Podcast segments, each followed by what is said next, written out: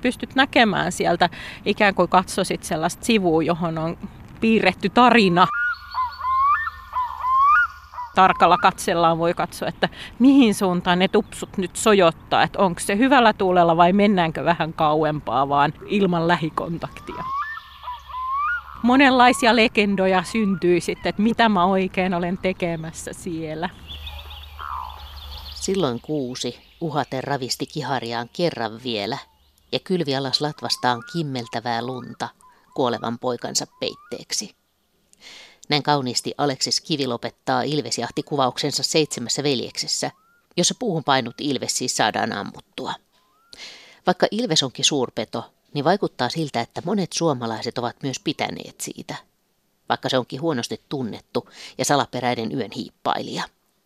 Tähtitaivalta löytyy Ilveksen tähdistö. Osa sen tähdistä on hyvin hämäriä, ehkä vain hyvin tarkoin Ilveksen silmin voi ne nähdä. Sen tähdistön ja taivaan alla ilvekset ja niiden esi-isät ovat joka tapauksessa vuosimiljoonia liikkuneet hiljaa pimeässä, ja harva on päässyt niitä edes näkemään. Miten sellaista yöllä liikkuvaa eläintä sitten yleensä voidaan tutkia? Käyn tapaamassa petotutkija Katja Holmalaa. Hän on tutkinut jo pitkään ilveksiä ja muitakin suomalaisia nisäkäspetoja ja kirjoittanut myös Ilveksestä kirjan. Me tapaamme järvenpäässä Tuusulajärven rannalla – Juttelemme Ilvestutkimuksesta ja laajemminkin nisäkästutkimuksesta ennen tätä nykyistä satelliittilähetin aikaa, silloin kun tutkijoiden tosiaan piti liikkua yössä tutkittavien perässä. Yliopistossa tein ensin maisterin opinnäytetyön kovakuoriaisista maakiitäjistä ja sitten tiesin koko ajan, että nisäkkäisiin mä haluaisin siirtyä, niin tota, se tilaisuus tuli sitten väitöskirjan yhteydessä, kun sitä aihetta etittiin. Niin sitten löytyy tämmöinen niin monilajinen pienpetotutkimus, jossa raivotaudin eli rapieksen riskeihin liittyen haluttiin ekologista tutkimusta. Eli ketun, supikoiran, mäyrän ja sitten siellä kotikissa oli tämmöisenä lisämausteena, niin näiden lajien välisiä vuorovaikutuksia, miten ne kohtaa siellä maalaisympäristössä ja miten ne käyttäytyy toisiaan kohti ja ja myöskin sitten, että miten me voitaisiin tätä asiaa, tämmöistä käyttäytymistä huomioida sitten, kun arvioidaan, että villieläimistä kotieläimiin ja mahdollisesti ihmiseen siirtyvä taudin riski, niin miten, miten se siellä luonnossa voisi välittyä? No silloin sä pääsit tekemään myös maastotöitä. Pääsit se näkemään näitä lajeja tai seurailemaan niitä? No mä neljä vuotta tein itse käytännössä paljon siellä kentällä töitä. Varsinaisesti asuin siellä Virolahdella. Yöt jahtasin tai kulin näiden merkittyjen eläinten perässä, koska siihen aikaan meillä oli käytössä VHF-pantoja, joka tarkoitti, että jokainen niin kuin havainto ja se pannasta tuleva piippaus piti kuunnella antennia vastaanottimen kanssa. Eli yötöitä tein neljä vuotta. No, miten se vaikutti suhun? Osaat se itse arvioida? Ehkä semmoinen vaikutus, että huomasin, että sosiaalista elämää siellä paikan päällä oli vähän vaikea harrastaa, että kun illalla lähti vaikka maastoon seitsemän aikaan, kun eläimet alkoi hämäräaktiiviset olemaan liikkeellä, ja sitten tuli seitsemän kahdeksan aikaa aamulla takaisin, niin sitä tuli nukuttua pitkälle iltapäivään ja sitten se rytmi oli aika, aika erilainen. Että ehkä semmoiset isoimmat säikähdyksen hetket niissä yön pimeinä tunteina liittyy siihen, kun yllättäen jostain metsästä tulee ihminen vastaan, kun luulet olevasi siellä yksin ja äh, lintujen ääniä ehkä vähän jostain kuuluu, mutta sitten siellä muutaman kerran tullut, tullut joku vastaan ja joku tuli pyssyn kanssa ja luuli, että siellä oli ollut tämmöinen sarja mökkimurtoja sinä vuonna, niin tota, tuli pyssyn kanssa sieltä, että mitäs täällä ollaan tekemässä. Pääsit se näkemään, näkemään näitä kettuja ja mäyriä ja supikoiria? No kyllä aika lähelle. Se on oikeastaan se VHF-panto ja huono puoli on se, että ne ei kuulu kovin kaukaa. Ja siitä seurasi se hyvä puoli, että kyllä niitä, sit niitä eläimiä pääsi näkyyn. Että muutamia satoja metrejä oli se signaali haastavissa kumpu, kumpuilevissa maastoissa, mitä, mitä se kuulu. Eli miten se siis käytännössä, niin minkälaisella laitteella sä olit liikenteessä? Semmoisella harava-antennilla, jota suunnataan sitten, niin kuin ensin pyöritään sen kanssa eri suuntaan ja sitten on semmoinen vähän tämmöisen radionauhoituslaitteen näköinen vastaanotin, joka on johdolla kiinni siihen antenniin, niin sieltä kuuluu semmoista piippaavaa signaalia ja sitten se signaali kuuluu kovi, niin kuin kovempaa sieltä suunnalta, missä se eläin on. Ja sitten sillä niin kuin heiluttiin, heiluttiin edestakaisin ja sitten se kuuluu niin tietystä pisteestä kovempaa. Ja sitten tietenkin piti nopeasti liikkua noin 500 metriä, että sitten peilataan sitä kutsutaan peilaamiseksi, kun sitä etitään sitä signaalia, niin toisesta suunnasta. Ja sitten nämä kaksi linjaa risteää. Ja sitten se, missä ne risteää, niin siellä sen eläimen pitäisi olla. Mutta nämä VHF-laitteet ja niistä saatava sijainnin määritys niin on aika epätarkkaa, koska koko ajan sen, kun sinä kuuntelet signaalia, niin eläin liikkuu johonkin suuntaan. Sitten kun sä siirryt se 500 metriä, niin sinä aikana se on jo liikkunut jonnekin, jolloin se on vaan sellainen summittainen sijainti, mikä niiden kahden signaalin suunnan leikkauspiste on. No se on täytynyt olla aika outo näky myöskin tämmöinen nuori nainen siellä tämmöisen harava-antennin kanssa pimeydessä. No joo, että kesäaikaa välillä liikuin polkupyörälläkin sitten, kun oli semmoisia, tiesi, että näillä eläimillä ei ole kauhean niin kuin, hurjat matkat, mitä ne yhdessä yössä sen oppii aika pian tuntemaan. Mutta sitten yleensä meillä oli joku auto ja välillä oli käytössä Riista- ja kalatalouden tutkimuslaitoksen vanha antenniauto, joka oli sellainen pakettiauto, sininen pakettiauto, johon oli sitten joku Pelle Peloton viritellyt semmoisen korkealle nostettavan, veivattavan antennin, joka meni varmaan kolmesta viiteen metriin ylös. Ja sitten niinku pysähdyttiin ja veivattiin antenni ylös. Ja sitten sitä sai käänneltyä sieltä auton sisäpuolelta niin, että sen antennin niinku ikään kuin se keskikohdan suunta osoitti siihen signaaliin. Ja sitten piti hypätä ulos autosta ja katsoa kompassin kanssa, että mihin suun, ilman suuntaan tämä antenni täällä osoittaa. Niin kyllä siellä sitten jännittäviä kohtaamisia tuli, tuli siellä Virolahden suunnalla, että monenlaisia legendoja syntyi sitten, että mitä mä oikein olen tekemässä siellä. No mitkä oli yleisimpiä veikkauksia? No varmaan suosituin veikkaus, kun oltiin niin kuin Venäjään rajoittuvassa kunnassa ja välillä ihan liikuttiin siellä rajavyöhykkeellä, mihin piti olla erikseen luvat, niin oli, että on venäläinen vakoilija tai joku vastavakoilu, joka sitten sen antennin kanssa kuuntelee radioliikennettä Venäjältä tai kansalaisilta. Sä oot sitten kiinnostunut ilveksistä. Muistatko, että milloin olet nähnyt luonnossa ensimmäisen kerran ilveksen? No itse asiassa me 2008 merkittiin siinä ilvestutkimuksessa, saatiin ensimmäinen ilves, joka, jolle laitettiin panta. Ja mä en ole nähnyt kyllä niin kuin villiä ja vapaata ilvestä sitä ennen jälkiä kyllä paljonkin. Ja oikeastaan ilvestä mä en edelleenkään nähnyt semmoista, jolla ei ole pantaa, pantaa niin, niin kuin spontaanisti luonnossa. Toki niitä tutkimuseläimiä ja sit niiden niin kuin jälkeläisiä, mutta se kaikki on, tämä kohtaaminen on tapahtunut sen takia, että mä oon mennyt sinne vaikka jonnekin sijaintipistettä tarkistaa ja sitten siellä on löytynytkin pesä. En mäkään koskaan nähnyt ilvestä. Se olisi aivan mahtava nähdä. Ja nyt kun mä lueskelin sun sun Ilves-kirjaa, koska sä oot kirjoittanut myöskin Ilveksestä kirjan, niin sun kirjas oli otsikko Ilveksen muotokuva, jossa sä kävit läpi sitä, että miten Ilves on niin taitava peto ja sopeutunut niin monella tavalla hienosti siihen omaan elämäänsä, jota se täällä elää. Niin esimerkiksi Ilveksen aistit, millä aisteilla se tuolla yön pimeydessä liikkuu ja saalistaa? Ilveksellä on ihan niin kuin älyttömän monipuolinen ja tarkka näköaisti, että kyllä se niin kuin vaikuttaa kyllä yhdeltä niiltä keskeisimmistä aisteista.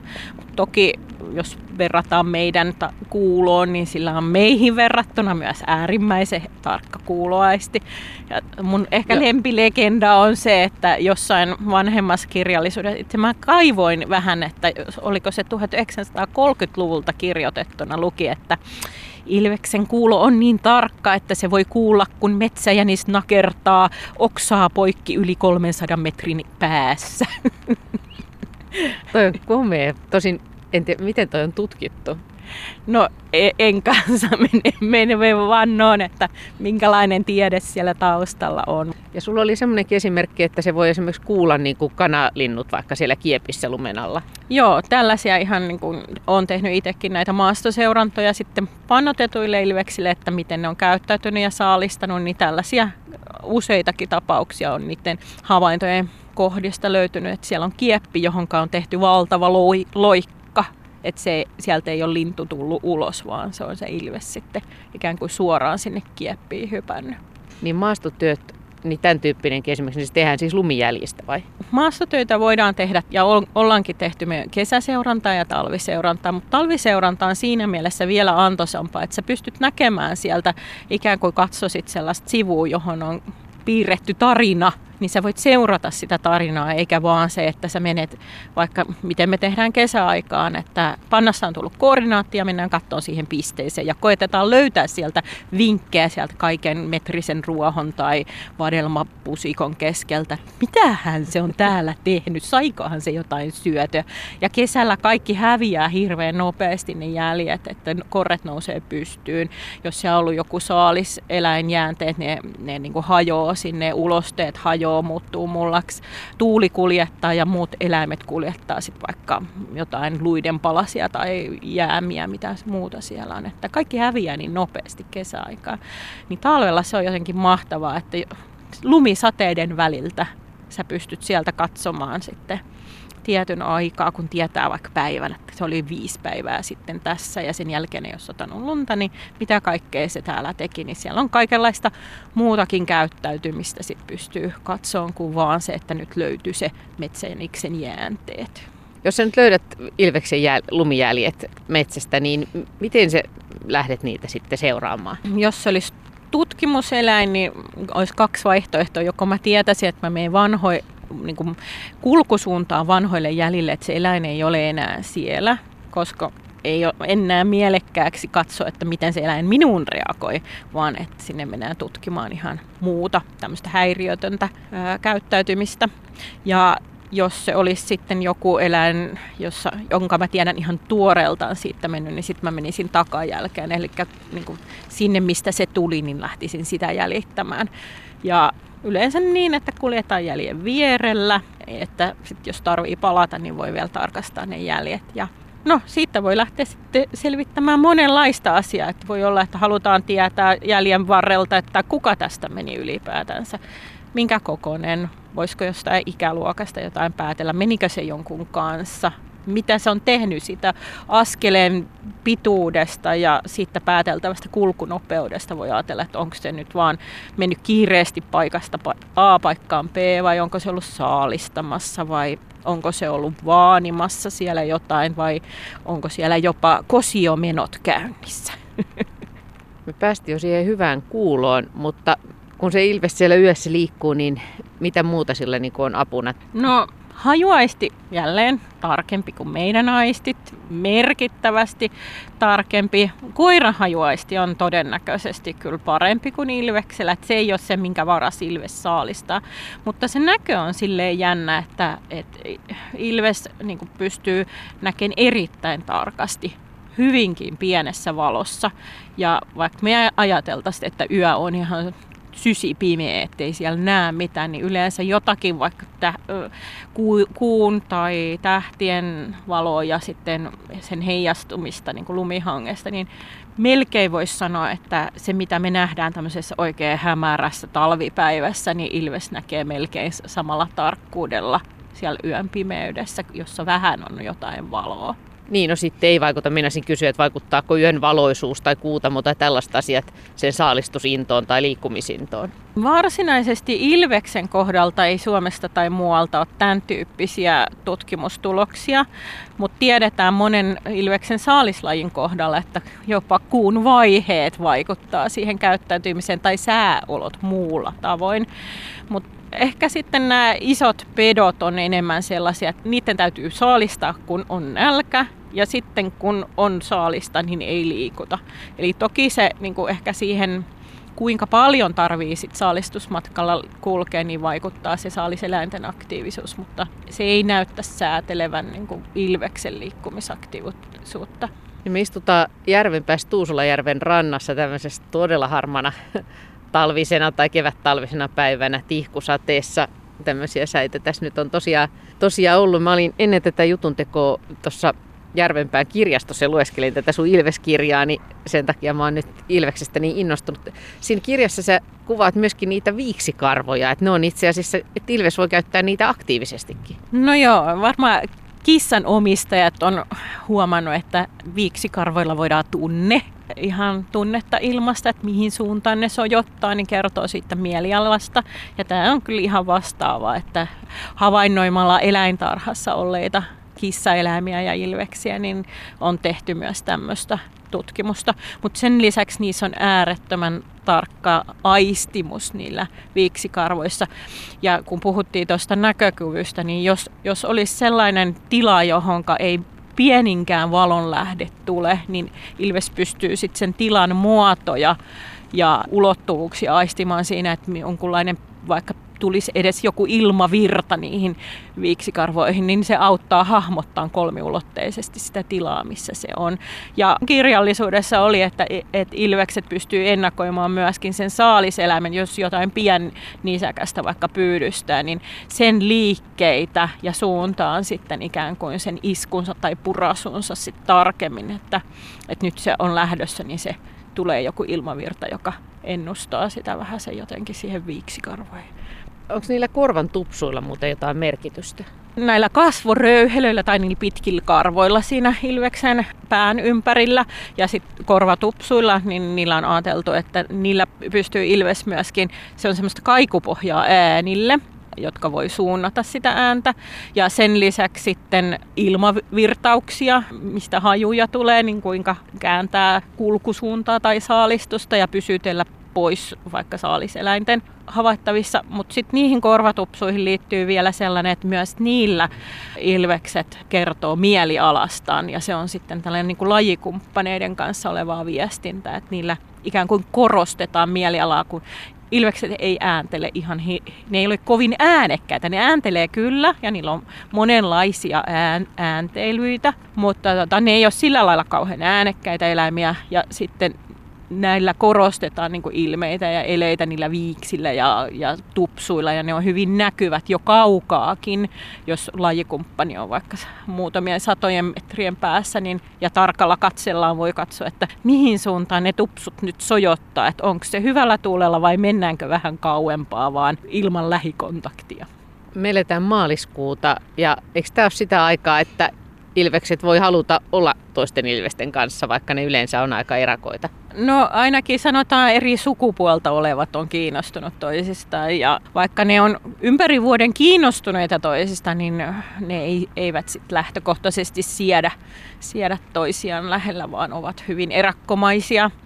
Ja no tässä maaliskuun korvalla sanoisin, että Suomessa on jo aika tavallista, että uros saattaa ihan jo viettää ihan naaraan kanssa fyysisesti aikaa, eikä enää vaan seurailla sitä naarasta. Että nyt naaras on, on sen verran jo vastaanottavainen ikään kuin sille seuralle, että päästään uroksen ihan lähelle. Että oikeastaan joulukuusta saakka me jo pystytään niin kuin jäljistä katteleen, että uros seurailee naarasta, sitä sukukypsää naarasta, joka sen elinalueella on, mutta se tulee parin päivän viiveellä niitä samoja jälkiä. Et se vähän niin kuin pitää silmällä, missä se on, ja sitten se, että miten se mieliala muuttuu tällä naaralla, niin sen kertoo sitten nämä hajuviestit sille urokselle.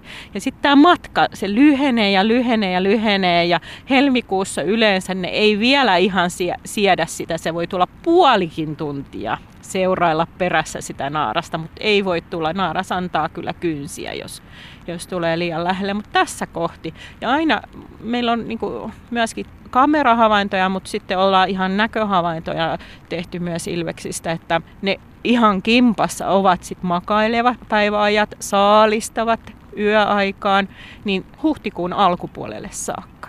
Eikö ne poikaset ole yllättävän pitkään riippuvaisia emosta? No joo, Ilves on semmoinen laji, jossa panostetaan siihen, että on vähän poikasia ja panostetaan siihen, että hoidetaan niitä pitkään, eli ne saa niin kuin sitä kautta laadukkaan alkunsa elämälle. Ja Ilveksellä tämä aika, kun se nuori on, on, tai se pentu on emon kanssa, on lähes vuoden verran. Et jotkut on jopa sinne vuoden asti. Ja oikeastaan niissä siinä sitten paljon aikaa menee saalistustaitojen opettamiseen ja käytäntö on osoittanut, että jos syystä tai toisesta se pentu menettää emonsa ennen vuodenvaihdetta, eli kun se on vielä kuuden, seitsemän kuukauden ikäinen, niin niistä tosi harva on vielä valmis, valmis pärjäämään itsekseen, kun talvi on aika haastavaa pärjäämisen kannalta, niin monet menehtyy sit, jos ne menettää emonsa siinä kohti. Ja ensimmäisiä lähtiöitä, no meillä on muutamia tapauksia, että on jo tammikuussa lähtenyt nuori synnyn alueelta itsenäistä elämää opettelemaan, mutta tyypillisin ajankohta lähtee on se maalis-huhtikuu. Mutta se on legendaa, että, että se naaras ne edelliset pentunsa ajaisi pois tai se uros karkottaisi ne, että on lukuisia maastossa tehty havaintoja, itsekin seurannut jälkeä ja nähdy myös näköhavaintona, että siellä kaikki kimpassa ovat. Et se on ennemmin kyse siitä, että milloin se nuori lähtee sit itse vaeltamaan. Että siellä ei tämmöistä aggressiivista karkotuskäyttäytymistä ollenkaan ole. Eli ne syntyy maailmaan joskus touko-kesäkuun vaihteessa noin parin viikon aikajaksona. Ne on kolme ensimmäistä viikkoa sokeita, ne on muutaman sadan gramman painoisia. Että ne on todella todella avuttomia pitkän aikaan. Miten se emu opettaa saalistamaan? No saalistuksen opettelu käynnistyy sieltä loppukesältä alkusyksystä ja silloin emo tuo alkuvaiheessa jotain pieniä saaliseläimiä tyyliin voi tuoda hiiriä, myyriä, jäniksen poikasia, jotain semmoista pientä, joka on vielä elossa olevaa. Ja sitten pikkuhiljaa emo ottaa mukaan niille osaan niihin saalistusmatkoihin, jotka kyllä menee sitten ihan plörinäksi, ettei sieltä saalista saada. Mutta tulee se kokemus siitä lähestymisistä ja tulee sitä saalistusloikan harjoittelua ja sellaista tämä on kanssa sitä, mitä näkee niiltä lumijäljiltä monasti, että jaaha, täällä nuoriso harjoittelee ja kyllä on päästi karkuun jo hyvin vaiheessa, varhaisessa vaiheessa se saa, että näkee jo lopputuloksen sieltä, että eihän tässä ole mitään voitu saadakaan, kun on niin höpsöjä juttuja innostuttu loikkaamaan ennen aikojaan tai ihan ohitte ja muuta. Tähän emmo-poikasvaiheeseen liittyy sitten myöskin suurin osa näistä äänistä, niinkö? Liittyy siinä mielessä, että tämä emo ja poikaset muodostaa niin sanotun perheryhmän. Ja sitten se on tämmöisenä, suurin osa ilvesten ääntelystä on nimenomaan lähietäisyydellä olevaa ääntelyä. Et toki kiima-aikaan se kiima parikin juttelee toisillensa, mutta se on vähän samanlaista niin kuin ääntelyä kuin sitten tämmöistä, että kysyvää, että täältä tuun, milläs mielialalla on. Se voi olla semmoista kurnutusta ja, ja naukasuja. Se oli se pulppuileva kurkkuääni vai? Joo, ky- kyllä semmoinen, että siellä on, täällä on hyvät aikeet ja ootko säkin voinko mä tulla? Joo, sen tyyppistä. Mutta muuten se on sellaista kutsuääntelyä ehkä emon ja poikasten. Emo kehrää poikasillensa. Poikaset voi olla pelästyä ja kutsua emoa. Että joitakin näitä mä oon itse päässyt kuulemaan siellä luonnossa. No kuten? No, esimerkiksi sellainen tapaus on, kun näitä merkintäpyyntejä on, niin oli sattumalta käynyt niin, että kaksospennut oli mennyt loukkuun. No ne oli liian pieniä, ei niille mitään pantaa voinut laittaa, mutta korvamerkit mä laitoin silloin. Mutta se emo oli siellä rinteessä ja se kutsui niitä koko ajan. Et sitten mä tiesin, että nyt niin se ei ole mennyt minnekään, koska välillä kuulu sellaista kutsunaukasua sieltä. No mihin sitten, kun ne poikaset on niin varmoja, että ne jonakin päivänä sitten lähtee oman elämän alkuun, niin mihin ne sitten lähtee? Ne ei voi ihan siihen emon kylkeen jäädä tässäkin itse asiassa täytyy sanoa, että nyt aivan ihan lähivuosina on tullut semmoista uutta tutkimustulosta, mikä on ite, itestä on kauhean innostunut ollut nimenomaan tästä varsinkin naaraspoikasten käyttäytymisestä. Et ilveksestä on tiedetty, niin kuin, tai sitä on pidetty sellaisena lajina, jossa urokset lähtee kauemmas ja naarat saattaa osa jäädä vähän lähemmäs synnyin aluettaan. No kaikki lähtee jonnekin, jollei se emo itse kuole ja sitten niin kuin jälkeläinen, se naarasjälkeläinen peri ikään kuin sitä elinaluetta. Mutta nyt niin kuin viimeaikaiset DNAhan pohjautuvat analyysit osoittaa, että että kyllä siellä aika paljonkin jää niitä naaraita ja oikeastaan naarassukulaisia asettuu ikään kuin samoille alueille.